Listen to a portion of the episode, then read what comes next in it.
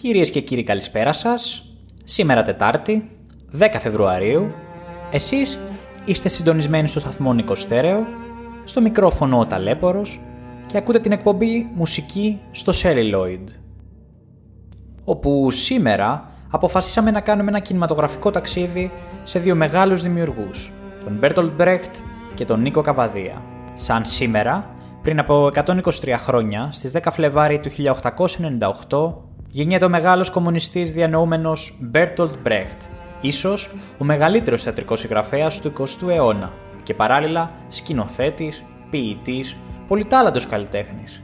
Ο Μπρέχτ έδωσε όλες του τις δυνάμεις σκύβοντας πάνω από τα ανθρώπινα προβλήματα για να δείξει μέσα από το έργο του το δρόμο της απελευθέρωσης του ανθρώπου από την ταξική εκμετάλλευση και τον πόλεμο ως μια από τις μορφές της.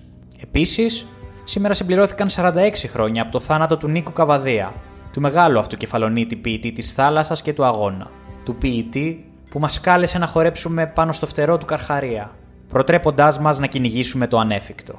Ας πέσει το intro και εσείς μείνετε μαζί μας για την επόμενη μία ώρα σε αυτό το κινηματογραφικό ταξίδι.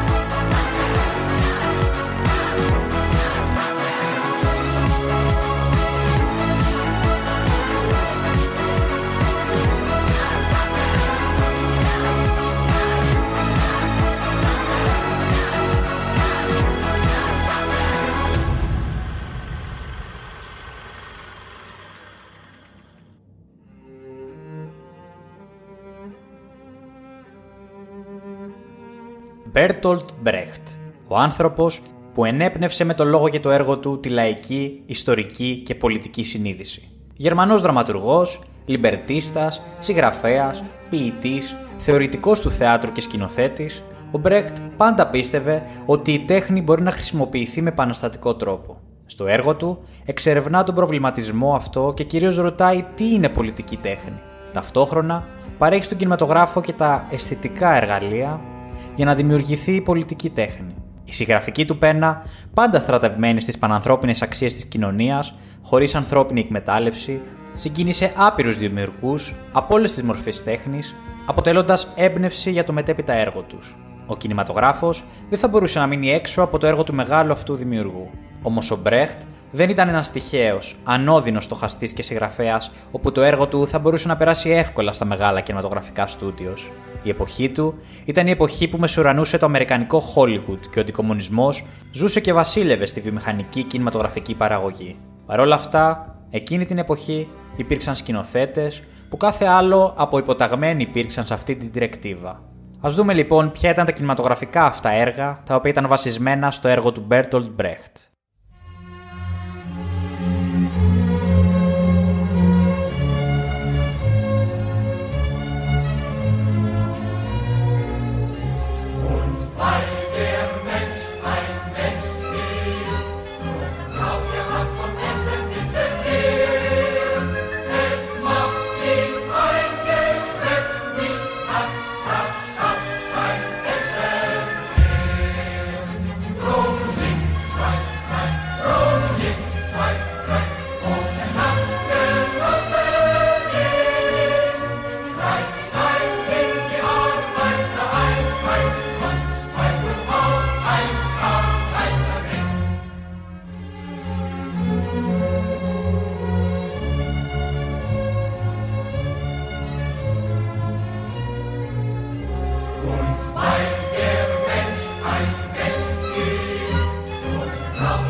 of mine and put.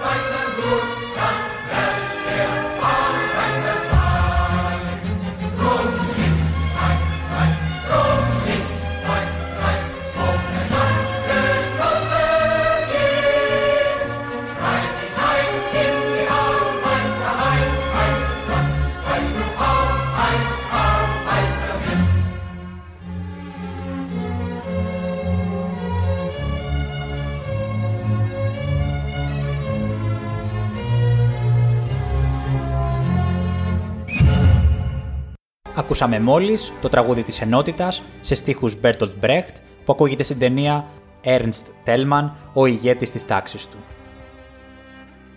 Δεν γίνεται να μην ξεκινήσουμε το απόψινό αφιέρωμα με την ταινία Τα μυστήρια ενός κουρίου του 1923.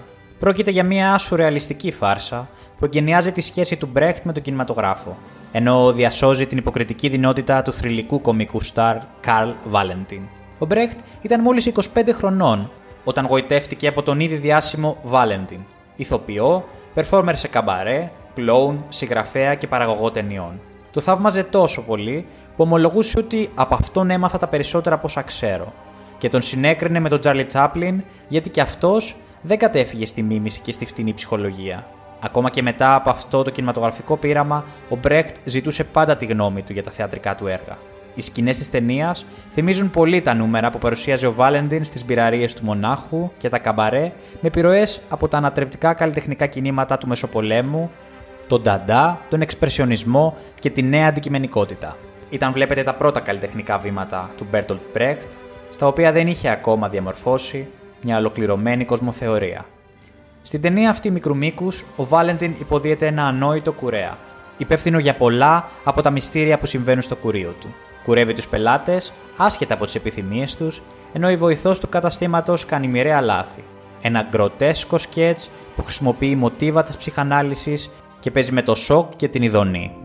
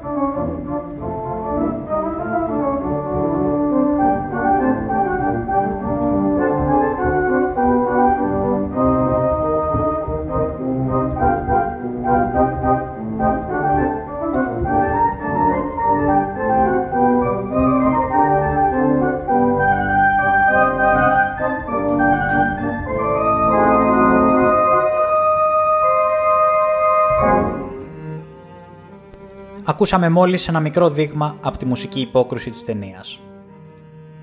Επόμενη στάση, η ταινία «Η όπερα της Πεντάρας» του 1930. Η όπερα της Πεντάρας είναι ένα από τα πιο γνωστά παγκόσμια έργα του Μπέρτολτ Μπρέχτ. Μεταφέρεται στον κινηματογράφο λίγα χρόνια μετά την συγγραφή του, το 1928. Ένα έργο γραμμένο με καυστική κοινωνικοπολιτική σάτιρα στα ερείπια που αφήνει πίσω του το μεγάλο καπιταλιστικό κραχ του 1929. Η ταινία αναδείχθηκε σε δύο εκδόσεις, τη γερμανική και τη γαλλική. Το έργο σκηνοθέτησε ο Τσέχος Georg Wilhelm Pabst. Τη συναρρική προσαρμογή την έκανε ο Μπέλα Μπάλαλς. Τη μουσική, μια ξεπέραστη συγκλονιστική πραγματικά μουσική, έγραψε για το έργο ο Kurt Weill. Η ίδια η όπερα της πεντάρας του Μπρέχτ είναι βασισμένη στο έργο του John Guy «Η όπερα του Ζητιάνου» του 1728 ο Μπρέχτ διατήρησε το σατυρικό ύφος, καυτηριάζοντας έντονα την αστική υποκρισία. Το έργο παραμένει διαχρονικά μοναδικό ως ένα σατυρικό κατηγορό του καπιταλιστικού συστήματος εκμετάλλευσης, σύμφωνο με την ανεργία και την εμπορευματοποίηση των πάντων ακόμα και του ανθρώπινου πόνου, της ελεημοσύνης.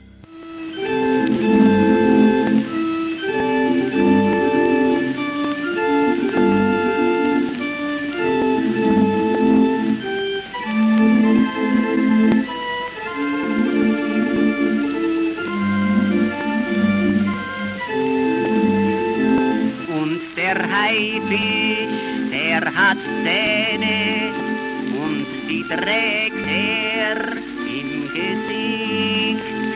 Und Mekiser hat ein Messer, doch das Messer sieht man nicht. An dem schönen blauen Sonntag liegt ein toter Mann am Strand und ein Mensch geht um die Ecke, den man Messer nennt. Und Schmulmeier bleibt verschwunden und so mancher reiche Mann und sein Geld hat Mäcki Messer, den man nicht beweisen kann.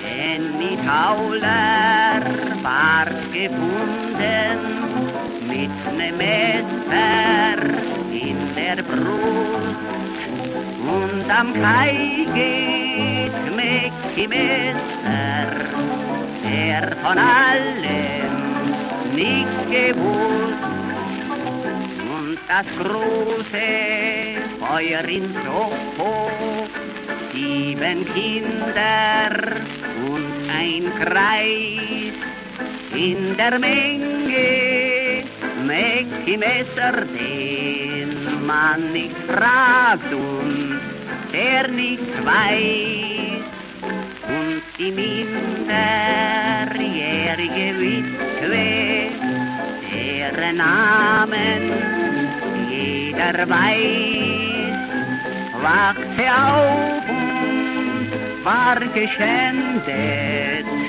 Mäcki, welches war dein Preis? Wachte auf und war geschändet. Mäcki, welches war dein Preis?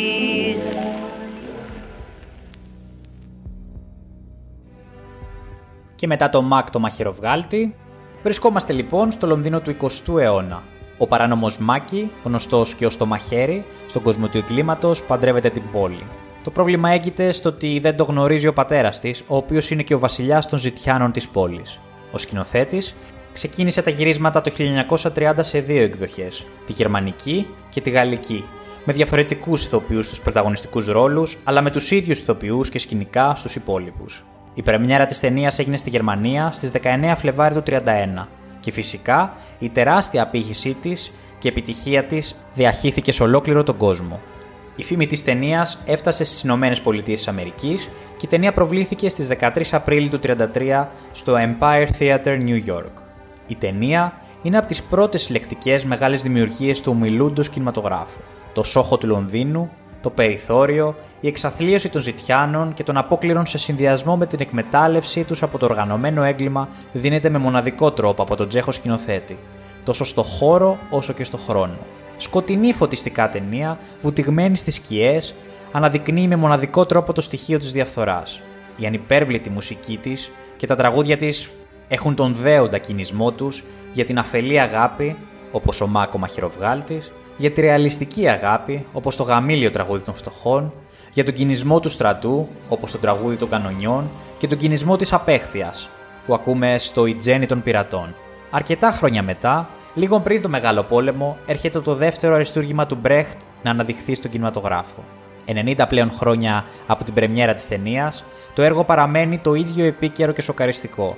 Ένα σκληρό κατηγορό προς το καπιταλιστικό σύστημα και την εκμετάλλευση των αδύναμων κρίκων της κοινωνίας, των χαμηλόμισθων ή των ανέργων και την ανάγκη τους για δουλειά. Ο Μπρέχτ λέει ότι εμπόριο μπορούν να γίνουν τα πάντα, ακόμη και η ελεημοσύνη. Η ταινία είναι μια επίκαιρη επιλογή και κριτικό σχόλιο για τις εποχές που διανύουμε. Εποχές όπου το σύγχρονο κοινωνικο-οικονομικό σύστημα περνά για άλλη μια φορά μια βαθιά οικονομική κρίση, τις επιπτώσεις της οποίας θα δούμε στο άμεσο μέλλον. Ακούμε την Τζέννη των πειρατών που ακούγεται στην ταινία και επιστρέφουμε. Meine Herren, heute sehen Sie mich gläsern abwaschen und ich mache das Bett für jeden. Und Sie geben mir einen Penny und ich bedanke mich schnell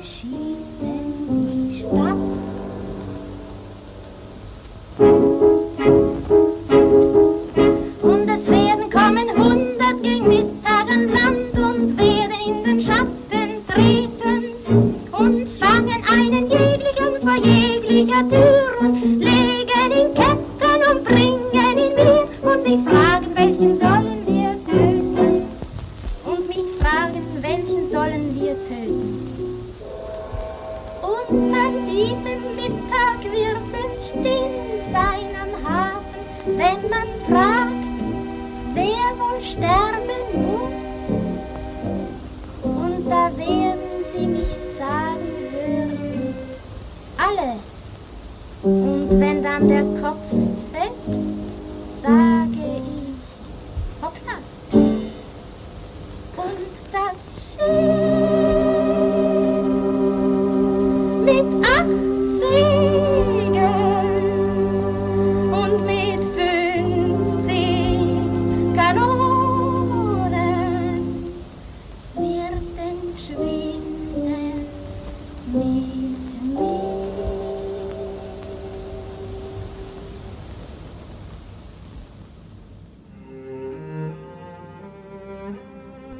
Επόμενος σταθμός, η ταινία Κούλε Βάμπε, σε ποιον ανήκει ο κόσμος, του 1932, σε σκηνοθεσία Σλάταν Ντούντοφ. Το Κούλε Βάμπε ήταν μια κατασκήνωση έξω από το Βερολίνο στα χρόνια της άνθησης του ναζισμού. Όμως το Βάμπε, στην βερολινέζικη διάλεκτο, σημαίνει επίσης στομάχι και ο τίτλος κάνει ένα λογοπαίγνιο και υποδηλώνει το άδειο στομάχι, δείχνοντας τη φτώχεια και την πείνα της εργατικής τάξης. Γραμμένο από τον Μπρέχτ και τον Έρστ Ότβαλτ, το Κουλεβάμπε ανήκει στις πιο γνήσια μπρεχτικές ταινίες που έχουν γυριστεί ποτέ. Το αποστασιοποιημένο παίξιμο των ηθοποιών, η ηχητική αντίστοιξη, οι εσκεμμένες ανακολουθίες, στοιχεία που συναντάμε σε όλα τα θεατρικά έργα του Μπρέχτ, ενώνονται σε ένα ριζοσπαστικό δείγμα της αποκαλούμενης νέας αντικειμενικότητας. Δηλαδή τις τάσεις της εποχής στη Γερμανία για τέχνη με κοινωνική συνείδηση και ντοκιμαντερίστικη απόδοση της υπόθεσης. Με γυρίσματα κυρίως σε πραγματικές τοποθεσίες, το Κουλεβάμπε χρησιμοποιεί με λιτότητα το μελόδραμα για να αναλύσει την ανεργία μέσα από μια οικογένεια Γερμανών εργατών. Ακούμε το τραγούδι Ballanden von den Judenhure και επιστρέφουμε.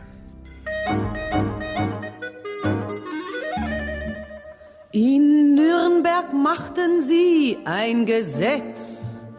Darüber weinte manches Weib, das mit dem falschen Mann im Bette lag. Das Fleisch legt auf in den Vorstädten, die Trommeln schlagen mit Macht. Gott im Himmel, wenn sie etwas vorhätten, wär es heute Nacht. Marie Sanders, dein Geliebter hat zu schwarzes Haar. Besser du bist heut zu ihm nicht mehr, wie du zu ihm gestern warst. Das Fleisch legt auf in den Vorstädten, die Trommeln schlagen mit Macht. Gott im Himmel, wenn sie etwas vorhätten, wär es heute Nacht. Mutter, gib mir den Schlüssel.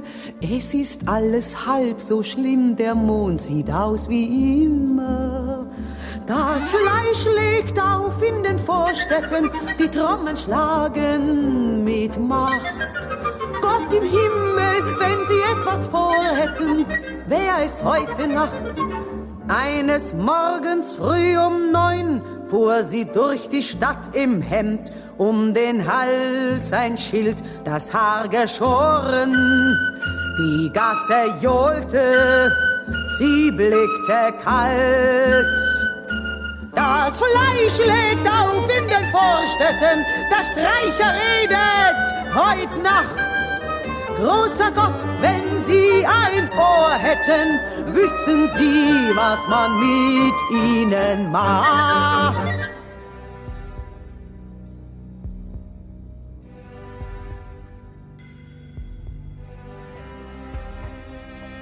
Η ταινία προτείνεται ως αντικείμενο περισυλλογής για το πώς μπορεί κανείς ως καλλιτέχνης να πράξει σε δύσκολους και δύσβατους καιρούς, αλλά και τι θα πρέπει να αναμένει και να στηρίζει κανείς σαν προοδευτικό, ανυπότακτο κοινό που θεωρεί την τέχνη αναπόσπαστο μέρος των επαναστατικών διεργασιών. Το Κουλεβάμπε γυρίστηκε το 1932, ένα χρόνο πριν την άνοδο του Εθνοσοσιαλιστικού κόμματος του Χίτλερ στην εξουσία. Μετά το οικονομικό κράχ του 29, η παγκόσμια οικονομική κρίση έχει μπλοκάρει με τα πλοκάμια της τα πάντα.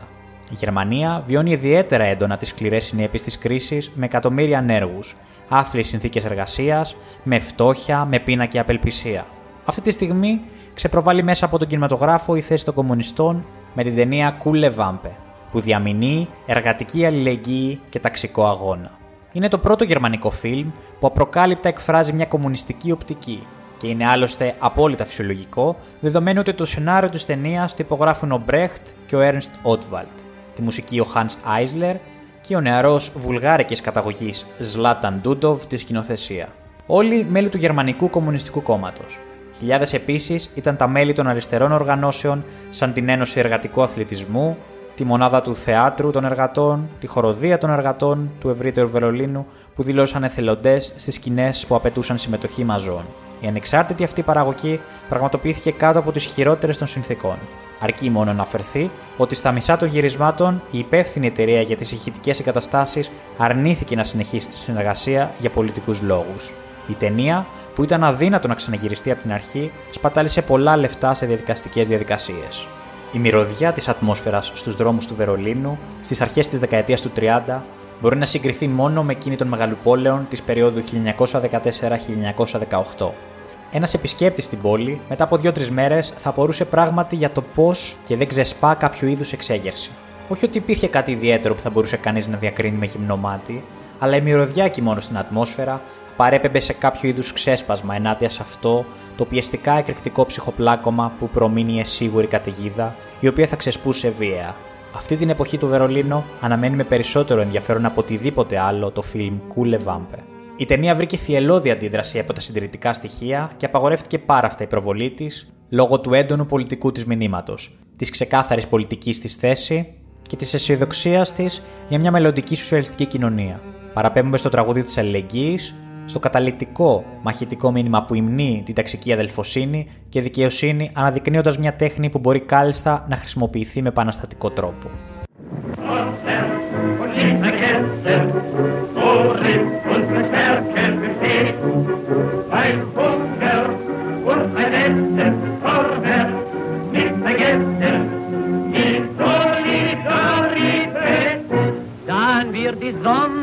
Sonne scheinen auf die Straße, auf das Feld. Konnten wir doch niemals meinen, dies sei unsere wahre Welt. Vorwärts und nicht vergessen, worin unsere Stärke besteht. Beim Hunger und beim Essen, vorwärts, nicht vergessen, die Solidarität.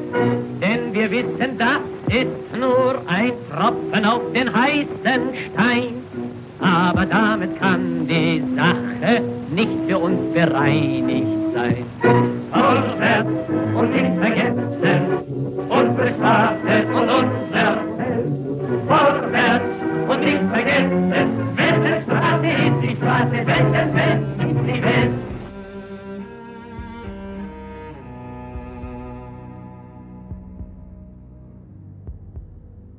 Και φτάσαμε στην ταινία και οι Δήμοι πεθαίνουν. του 1943. Εδώ, ο μεγάλος διανοητής Μπρέχτ έρχεται σε επαφή με ένα άλλο τεράστιο όνομα στο χώρο του κινηματογράφου, τον μεγάλο Fritz Lang.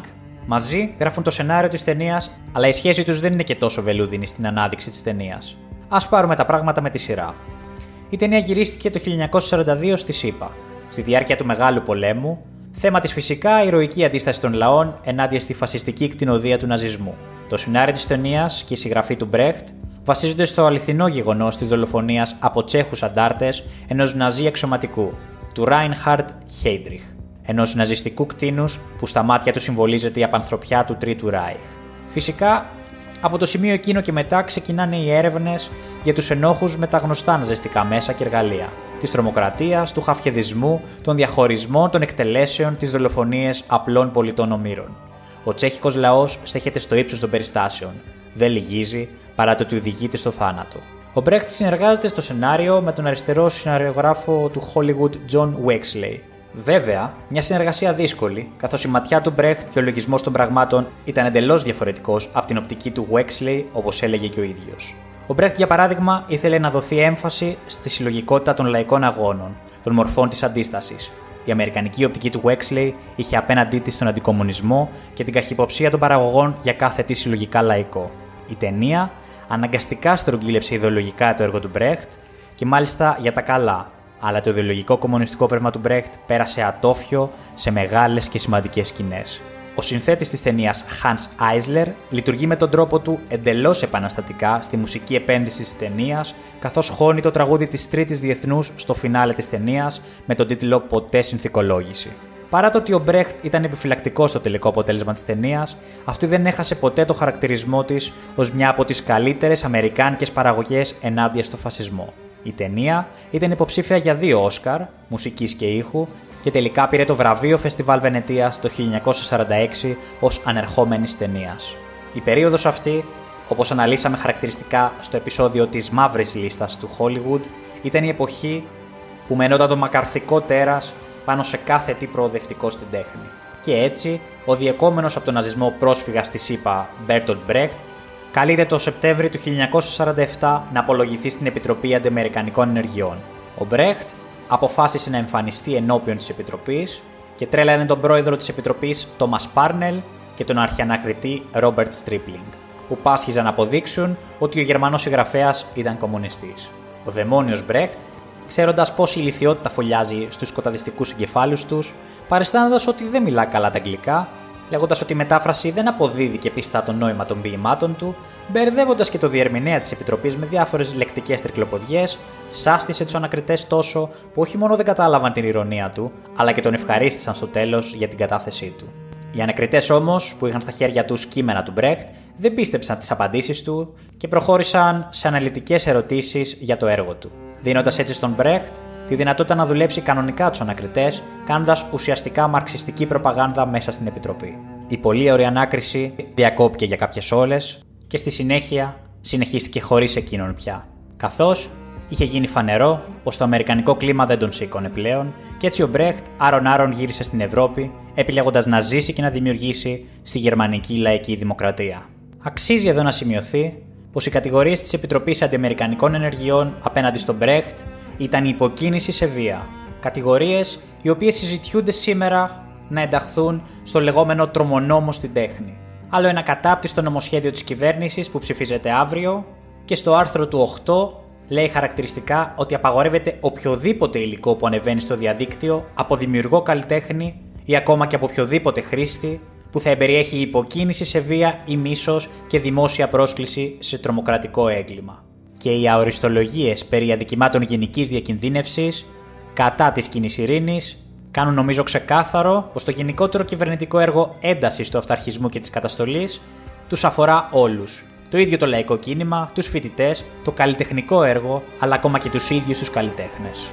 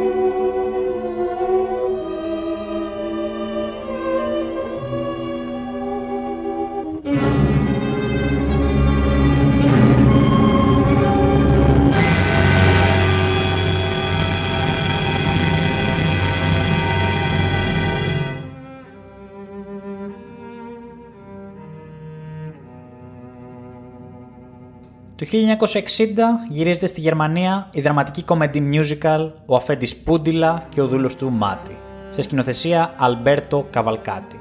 Με την προέλαση των χιτλερικών στρατευμάτων, ο Μπρέχτα αυτοεξορίζεται. Μετά τη Δανία και τη Σουηδία, όπου γράφει το 1939 τη Μάνα Κουράγιο, και με το καλό άνθρωπο του Σετσουάν στη Φιλανδία, όπου φιλοξενείται στο κτήμα της συγγραφέα Χέλα Βολιγιόκη, της οποίας πολλά αφηγήματα μιλούν για την αγροτική ζωή και τους γεωκτήμονες της Φιλανδίας. Από αυτά τα κείμενα, ο Μπρέχτ αντλεί την έμπνευση για το έργο του Ο Αφέντης Πούντιλα και ο Δούλος του Ομάτι. Και βέβαια από την επαφή του με το φιλανδικό τοπίο που είναι έντονο στο έργο του. Ο Μπρέχτ μας ταξιδεύει στα όμορφα δάση του Βορρά για να μας μιλήσει για την ιστορία του γεωκτήμονα Γιώχαν Πούντιλα, ενός θηρίου προϊστορικού, που χρησιμοποιώντας την πονηριά για το μεθύσι του, κινείται με άνεση ανάμεσα στην αθωότητα και την ομίχη ιδεότητα. Ο Αφέντης Πούντιλα εξουσιάζει ανθρώπους, σχέσεις και καταστάσεις, αποκαλύπτοντας το μεγάλο χάσμα που χωρίζει την ιδιοκτησία από την εργατική τάξη. Ακούμε το ομότιτλο τραγούδι σε σύνθεση Διονύση Τσακνή που παίχτηκε πριν μερικά χρόνια στην ομότιτλη θεατρική παράσταση σε σκηνοθεσία Κώστα Καζάκου.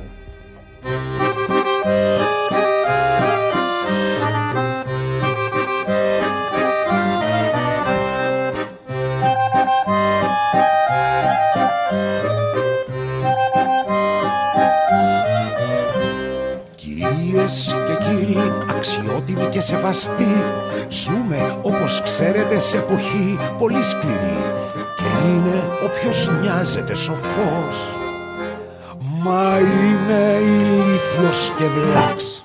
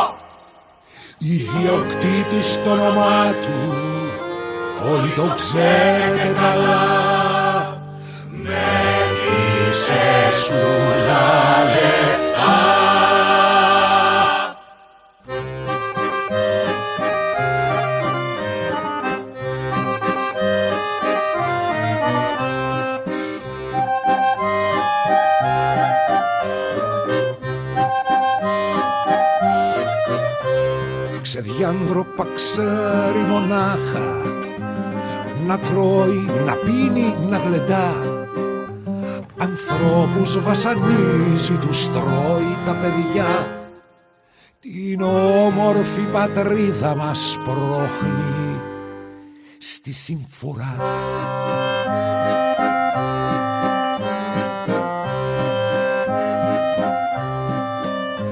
Ελπίζουμε όσα θα ακούσετε κι όσα θα δείτε Τίμια και σωστά με το μυαλό σας να τα βρείτε. Αυτό θα δείξει ότι και το έργο αυτό του Μπρέχτ Ο Κυρπούληλα ο Αφέντης που εδώ μέσα θα παιχτεί.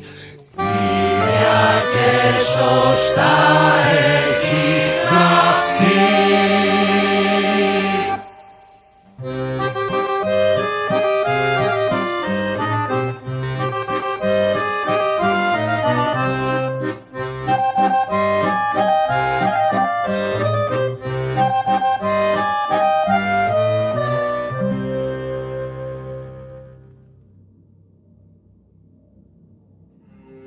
κάπως έτσι φτάσαμε στο 1975 και στην ταινία «Ο Γαλιλαίος» που βασίζεται στο ομώνυμο θεατρικό έργο του Bertolt Brecht και προσωπικά αποτελεί ένα από τα αγαπημένα μου. Ο πολυβραβευμένος Αμερικανός σκηνοθέτης Joseph Losey, που αποφάσισε να ασχοληθεί με το σινεμά αφού γνώρισε τον Eisenstein στη Μόσχα, δεν μπορούσε παρά να μπει στη μαύρη λίστα του Μακάρθη του 1951. Εκλεκτικές συγγένειες τον όθησαν μεταξύ άλλων και στην κινηματογραφική μεταφορά του οικουμενικού θεατρικού του Μπρέχτ για τον Ιταλό φυσικό επιστήμονα του 17ου αιώνα.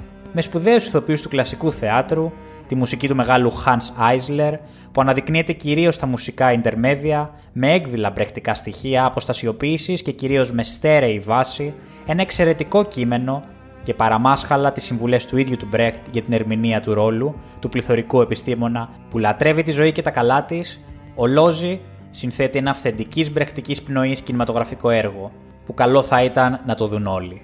Δικαιολογείται και στην πορεία της θέασης η επιλογή του Λόζι που ξαφνιάζει για τον Ισραηλινό ηθοποιό το Πολ στον κεντρικό ρόλο. Όντως, ο Τοπόλ με τη διδασκαλία του Λόζι, βασισμένη στις υποδείξεις του Μπρέχτ, δεν καταχράται ο ηθοποιός την αυτοανάλυση του για να κάνει τον ήρωα συμπαθητικό στο κοινό με τη βοήθεια των αυτοκατηγοριών του. Ο Μπρέχτ ξεκίνησε να γράφει το θεατρικό Η ζωή του Γαλιλαίου τους ζωφερούς τελευταίους μήνες του 1938, του πρώτου χρόνου εξορίας τους στη Δανία, με την επέλαση της ναζιστικής βαρβαρότητας να μοιάζει ασυγκράτητη.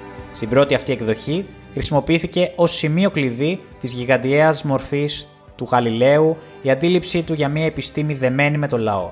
Ο φυσικός παρουσιάζεται ως ενσυνείδητος αγωνιστής που απαρνήθηκε τη θεωρία του ότι η γη κινείται μπροστά στην ιερά εξέταση για να γλιτώσει το θάνατο στην πυρά και να συνεχίσει το επιστημονικό του έργο.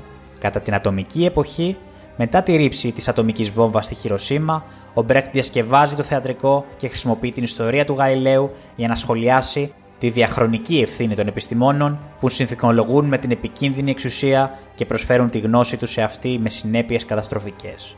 Ο Μπρέχτ παρουσιάζει το Γαλιλαίο ως ιστορικό και πολιτικό όν που δρά μέσα σε συγκεκριμένες ιστορικές και κοινωνικές συνθήκες. Η κόλαση στη Χειροσύμα φέρνει στο προσκήνιο οξύτερη τη σύγκρουση Γαλιλαίου και εξουσίας, που ο Μπρέχτ καταγράφει με ρεαλιστικό και ταυτόχρονα ποιητικό τρόπο. Ο Γαλιλαίος, αφού ενώπιον της ιεράς εξέτασης αποκήρυξε τις ιδέες του για την κίνηση των ουράνιων σωμάτων, τώρα ζει πλουσιοπάροχα στο σπίτι του. Ο Μπρέχτ, μέσα από το Γαλιλαίο, θίγει το σκοπό της επιστήμης, της επιστημονικής προόδου και της σύνδεσής της με την κοινωνία καθώς και την κοινωνική ευθύνη του επιστήμονα. Η υποχώρηση του Γαλιλαίου μπροστά στην εξουσία της ιεράς εξέτασης δεν παρουσιάζεται απλά ως συμβιβασμός, αλλά ως έγκλημα κατά της ανθρωπότητας. Δεδομένου ότι η αστική τάξη επιδιώκει πάντα να απομονώσει την επιστήμη στη συνείδηση του επιστήμονα, να την παρουσιάσει ως αυτάρκη σίδα, ώστε να μπορεί πρακτικά να τη συνδέει με τη δική της πολιτική, τη δική της οικονομία και τη δική της ιδεολογία. Στην πραγματικότητα, ο Γαλιλαίος πλούτησε την αστρονομία και τη φυσική, αφαιρώντας συγχρόνως από αυτές τις επιστήμες ένα μεγάλο μέρος από την κοινωνική του σημασία. Το έγκλημα του Γαλιλαίου μπορεί να θεωρηθεί ως το προπατορικό αμάρτημα των σύγχρονων φυσικών επιστημόνων. Ο Μπρέχτ, με τα λόγια του Γαλιλαίου προς το τέλος του έργου, μας δίνει ένα τρομερό μονόλογο για το ρόλο του επιστήμονα και συγκλονίζει για άλλη μία φορά με το έργο του.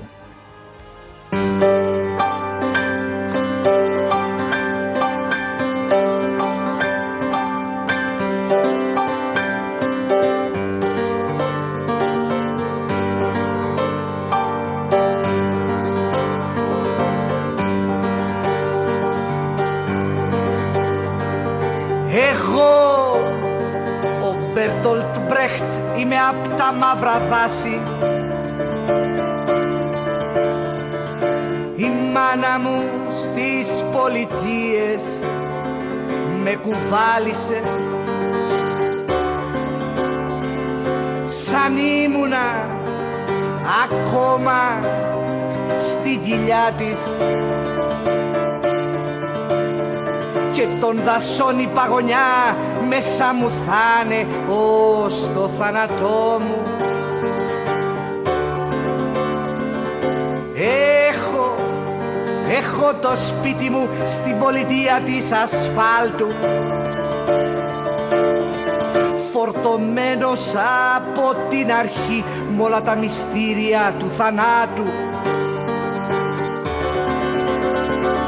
εφημερίδες με καπνό και μερακή Ήρεμος και τεμπέλης και ευχαριστημένος στα στερνά. Φέρομαι φιλικά στους ανθρώπους. Φορώ καθώς το συνηθίζουν ένα σκληρό καπέλο. Λέω είναι ζώα που μυρίζουν τελείως ιδιόμορφα Και λέω πάλι δεν βαριέσαι έχω κι εγώ την ίδια μυρουδιά πρωί στο γκρίζο χάραμα τα έλατα κατουράνε. Και τα ζωηφιά τους τα πουλιά αρχίζουν να φωνάζουν. Εκείνη την ώρα αδειάζω το ποτήρι μου στην πόλη. Πετάω τα ποτσιγαρό μου και ανήσυχος κοιμάμαι Από αυτές τις πολιτείες θα απομείνει εκείνος που διάβηκε από μέσα τους. Ο άνεμος δίνει χαρά το σπίτι σε αυτόν που τρώει. Τα διάζει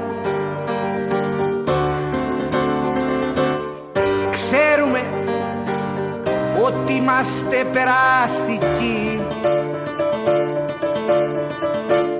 κι ότι ύστερα από μας τίποτα ταξιόλογο δεν θα έρθει.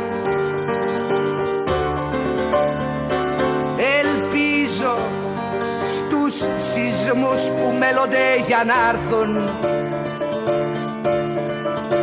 Να μην αφήσω τη Βιρτζίνια μου απ' την πίκρα να μου σβήσει. Εγώ ο Μπέρτολτ Μπρέχτ από τα μαύρα δάση. Ξερασμένος στις πολιτείες της ασφάλτου μέσα στη μάνα μου σε πρώιμη εποχή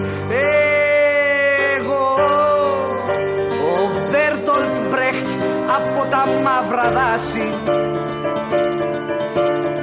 Ξερασμένος στις πολιτείες της ασφάλτου μέσα στη μάνα μου σε πρώιμη εποχή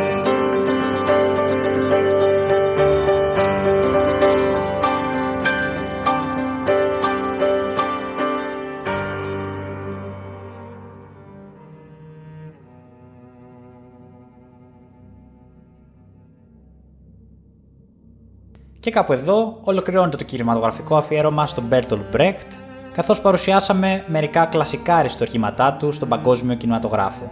Έργα που καθίστανται ιδιαίτερα επίκαιρα στη σημερινή εποχή για τους εξής λόγους. Για το μήνυμά τους σχετικά με την οικονομική κρίση και τη διαχείρισή της, για το νόημα του αντιφασιστικού αγώνα πάντα διαχρονικού και πάντα επίκαιρου, για την αέναη ταξική πάλι μεταξύ αδυνάμων και ισχυρών, αλλά και για το ρόλο της επιστήμης και του ίδιου του επιστήμονα που κάθε άλλο παρά επίκαιρο είναι στις μέρες μας. Αν αναλογιστούμε το χάος και την κατάσταση που επικρατεί αυτή τη στιγμή σε ολόκληρο τον πλανήτη με τη διάθεση των εμβολίων και τα παιχνίδια που παίζουν στις πλάτες μας οι μεγάλες φαρμακοβιομηχανίες.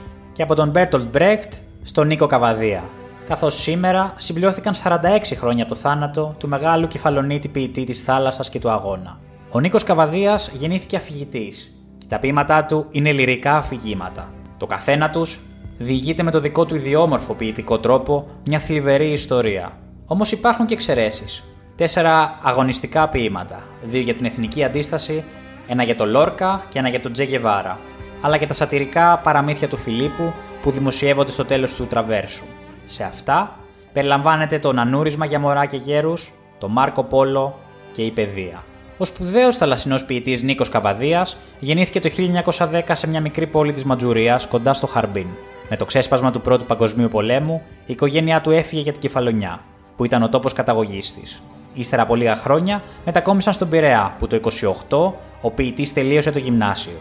Την επίσημη εμφάνισή του στα γράμματα την έκανε το 1933 με την ποιητική συλλογή Μαραμπού, ενώ το 1947 κυκλοφόρησε το Πούσι, η δεύτερη συλλογή του. Το 1975, λίγο μετά το θάνατό του, κυκλοφόρησε το Τραβέρσο, η τρίτη του συλλογή. Η θεματολογία των ποιημάτων του έχει αφετηρία τη θάλασσα, τους ανθρώπους των καραβιών και των απανταχού λιμανιών. Ο Καβαδίας έγραψε επίσης και πεζά, όπως η Βάρδια και η Λί. Πεζά σπάνιας ομορφιάς και εξίσου υψηλής λογοτεχνικής αξίας. Το Λί είναι ένα σύντομο αφήγημα στο οποίο περιγράφει την περιπέτεια που έζησε ταξιδεύοντας ως ασηματιστή το 1968 όταν το πλοίο του φούνταρε ανάμεσα σε Καουλούν και Χονγκ Κονγκ, όπου το πλήρωμα περίμενε αναγκαστικά μέχρι να παραδώσουν στους καινούριους ιδιοκτήτες και να φύγουν. Λί είναι το όνομα μιας δεκάχρονης Κινέζας, μέσα από τα μάτια της οποίας, κατά τη σύντομη συνύπαρξή τους, ο Καβαδίας έρχεται σε επαφή με τα μυστήρια του ασιατικού πολιτισμού. Το Λί, που διαβάστηκε σε όλο τον κόσμο, μεταφέρθηκε το 1995 στον κινηματογράφο. Αποτέλεσε τη σενεριακή βάση για την βελγογαλλική ταινία Between the Devil and the Deep Blue Sea της Marion Hansel, με πρωταγωνιστές του Stephen Rea στο ρόλο του ασυρματιστή Νίκου και την Ling Chu στο ρόλο της νεαρής Κινέζας Λί, τη μοναδική κινηματογραφική ταινία που βασίζεται σε έργο του Καβαδία. Αξίζει να αναφέρουμε ότι την ίδια χρονιά το φιλμ προβλήθηκε στο Φεστιβάλ των Κανών και έλαβε πληθώρα θετικών σχολείων. Ειδική μνήμα πρέπει να γίνει επίσης και στον Βιμ Μέρτενς, το συνθέτη που έντυσε μουσικά την ταινία. Μουσική που σε ταξιδεύει στις θάλασσες και είναι απόλυτα ταιριαστή με τις εναλλαγές της εικόνας.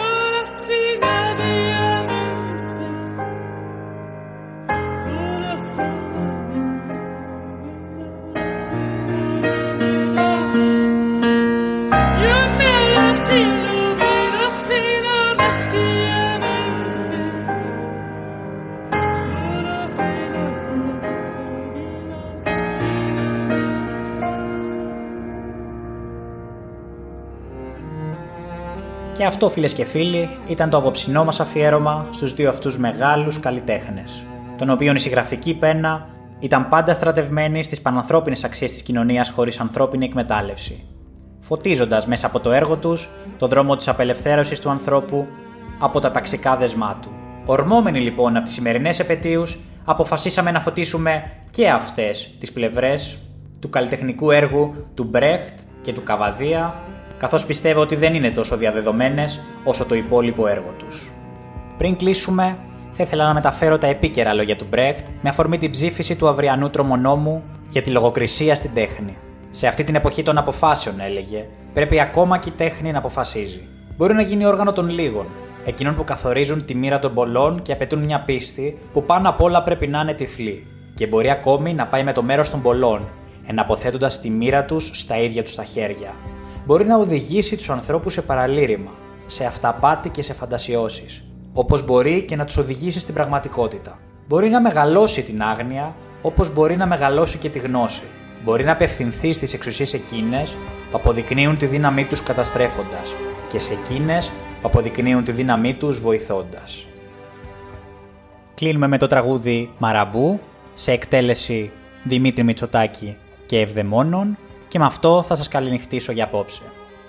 Τις εκπομπές μας μπορείτε να τις βρείτε στο Mixcloud του σταθμού, στην ενότητα αρχείο του site, αλλά και στις πλατφόρμες YouTube, Spotify και Google Podcasts. Μέχρι την επόμενη φορά, να περνάτε καλά και να βλέπετε ταινίες. Γεια χαρά σε όλους!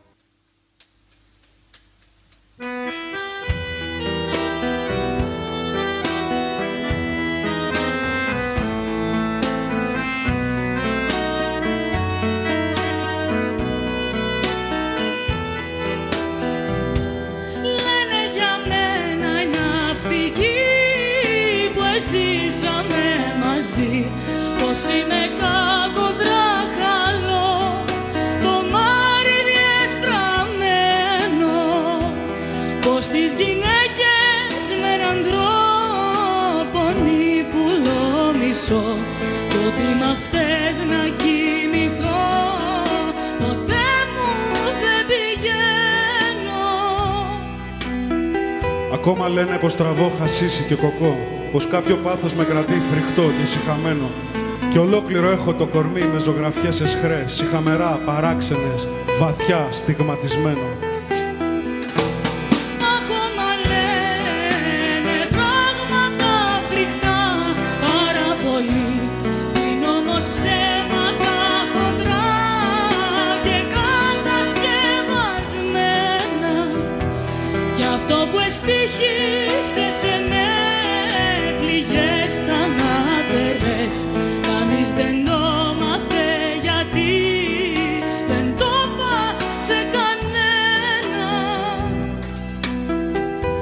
απόψε, τώρα που έπεσε η τροπική βραδιά και φεύγουν προς τα δυτικά των Μαραμπούτα Σμήνη, κάτι με σπρώχνει επίμονα να γράψω στο χαρτί εκείνο που παντοτινή κρυφή πληγή μου εγίνει.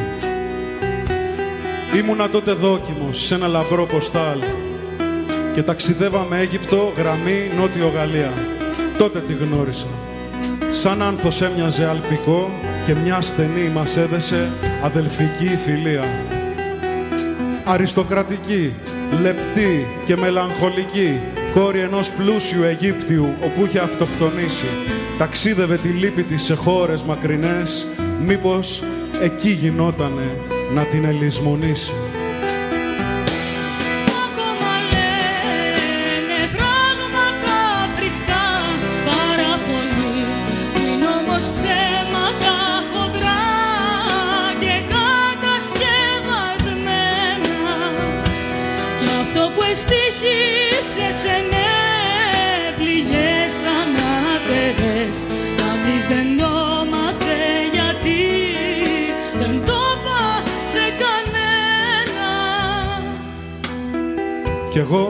Που μόνο εταίρων γνώριζα κορμιά κι είχα μια άβουλη ψυχή δαρμένη από τα πελάη, μπροστά της εξανάβρισκα την παιδική χαρά και σαν προφήτη εκστατικός την άκουα να μιλάει. Ένα μικρό της πέρασα σταυρό από το λαιμό και εκείνη ένα μου χάρισε μεγάλο πορτοφόλι. Κι ήμουν ο πιο δυστυχισμένος άνθρωπος της γης όταν εφθάσαμε σε αυτήν που θα φεύγε την πόλη. Την σκεφτόμουν πολλές φορές στα φορτηγά, ως ένα παραστάτη μου και άγγελο φύλακά μου. Και μια φωτογραφία της στην πλώρη ήταν για με όαση, που ένα συναντά μες στην καρδιά της άμμου. Νομίζω, νομίζω πως δεν άπρεπε να σταματήσω εδώ. Τρέμει το χέρι μου, ο θερμός αέρας με φλογίζει. Κάτι άνθη εξαίσια του ποταμού βρωμούν και ένα βλακώδες μαραμπού παράμερα γριλίζει.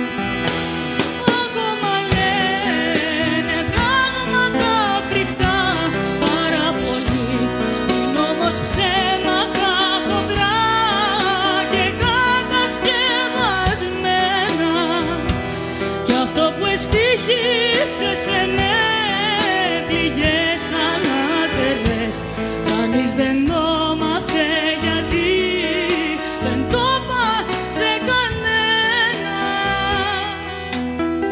Θα προχωρήσω. Μια βραδιά σε πόρτο ξενικό είχα μεθύσει τρομερά με ουίσκι, τζιν και μπύρα και κατά τα μεσάνυχτα τρικλίζοντας βαριά το δρόμο προς τα βρωμερά χαμένα σπίτια επήρα. Εσχρές γυναίκες τράβαγαν εκεί τους ναυτικούς. Κάποια μάρπαξε απότομα γελώντας το καπέλο. Πανιά ηλίθια γαλλική του δρόμου των πορνών κι εγώ την ακολούθησα σχεδόν χωρίς να θέλω. Μια κάμαρα στενή, μικρή, σαν όλες βρωμερή. Οι ασβέστες από τους τοίχους της επέφτανε κομμάτια. Κι αυτή, ράκος ανθρώπινο, που εμίλαγε βραχνά, με σκοτεινά, παράξενα, δαιμονισμένα μάτια. Τη είπα και έσβησε το φως, επέσαμε μαζί. Τα δάχτυλά μου καθαρά μέτραν τα κόκαλά της. Βρωμούσε αψέντη. Εξύπνησα ως λένε οι ποιητές, μόλις εσκόρπιζε η αυγή τα ροδοπέταλά της.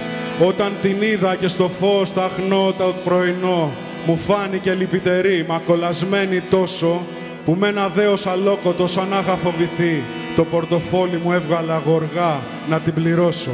Δώδεκα φράγκα γαλλικά, μα έβγαλε μια φωνή και είδα μια εμένα να κοιτά με μάτι αγριεμένο και μια το πορτοφόλι μου. Μα απόμεινα κι εγώ ένα σταυρό απάνω της σαν είδα κρεμασμένο. Ξεχνώντας το καπέλο μου, βγήκα σαν τον τρελό. Σαν τον τρελό που αδιάκοπα τρικλίζει και χαζεύει, φέρνοντας μέσα στο αίμα μου μια ρόστρια τρομερή, που ακόμα βασανιστικά το σώμα μου παιδεύει. Το χέρι τρέμει, ο πυρετός, ξεχάστηκα πολύ. Ασάλευτο ένα μαραμπού στην όχθη να κοιτάζω. Κι έτσι, καθώς επίμονα και εκείνο με κοιτά, νομίζω πως στη μοναξιά και στη βλακεία του μοιάζω. Λένε για μένα οι ναυτικοί